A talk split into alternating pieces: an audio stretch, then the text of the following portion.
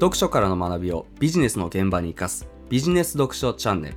今回はトラブルが起きても稼げる人致命傷になる人違いは枝分かれ思考というテーマの後編になります。前編ではビジネスで長く成果を出し続けるには頭の中に決断が枝分かれのツリーになって入っているかどうかという点が非常に重要であるということ。そしてその事例を紹介しました。後編ではどうしたらこの枝分かれのツリーみたいな考え方をしていくことができるのかということをお伝えします。早速本題に入りますが答えはシンプルで2つです。1つは自分自身でビジネスのターンを何ターンも繰り返して経験値を貯めること。もう一つはすでにそういうビジネス経験が豊富な人から直接話を聞いたりそういった人の本を読んで様々な状況を疑似体験しておくことでこれらが非常に効果的だったりします。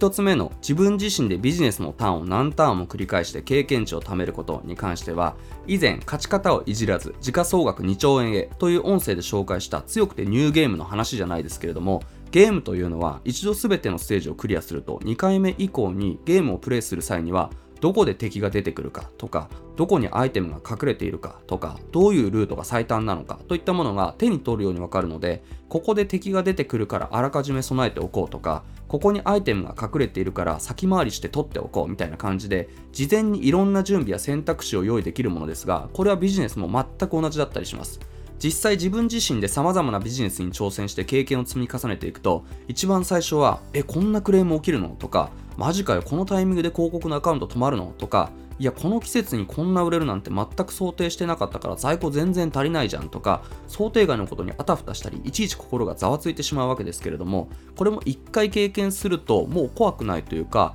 はいはいそうですよね。そういうクレームが来ると思ってました。でも今回はそのクレームをしっかり解消できるプラン B はすでにこっちで用意してますからみたいな感じですぐに火消しができたり迅速かつ完璧なクレーム対応によって逆にそのお客さんを濃いファンへと変えたりすることができたりします。あるいははいはいこのタイミングぐらいで広告のアカウント止まるよね。でもそれは想定済みで今回は広告が止まってもいいようにプラン B として別のアカウントも育てているしなんならこのプラットフォーム以外の集客経路としてプラン C も抑えているから全然怖くないよねとかちょっとやそっとのことで動じなくなりますし一度経験していることであらかじめリスクを予測してプラン B、C を用意しておくことができるようにもなります。またはいはいこの季節って意外とこの商品が売れるんだよね分かってますよ。去年はこのタイミング逃したけど今年はがっつり注文入っても大丈夫なようにプラン B としてこっちの商品も用意してるから楽しみ楽しみみたいな感じで機械損失を防いで大きな売り上げや利益を作っていくこともできます。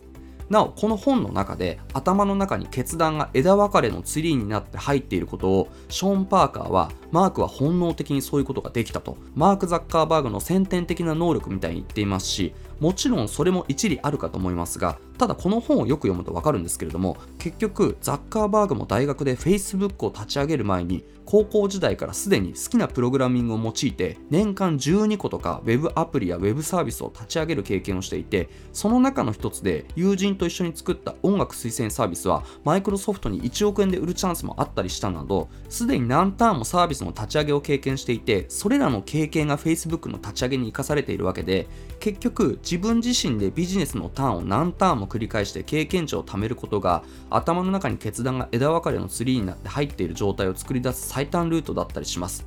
でもちろん自分自身でさまざまなビジネスに挑戦して何回もいろんな経験をしていくことでこうした状態を作ることが一番なのですがそれに加えて自分自身で実際に経験していなくても例えばすでにそういうビジネスを経験している人をメンターにして直接話を聞いたりそれができなくてもこうしたスタートアップやベンチャーの企業誌だったりビジネス経験豊富な人の本を読むことで先人たちの知恵をあらかじめ入れておくこと。そうやって完璧とは言わなくてもビジネスの様々な状況を疑似体験したりどこに敵や地雷が潜んでいるのかどこにアイテムが隠れているのかこれを把握していくことではいはいこれが来るって言っていた噂のあれですね。でも事前に情報は入れてあるのでしっかりプラン B やプラン C を用意できていますから任せてください。みたいな感じで事前にいろんな準備や選択肢を用意できるようにもなります。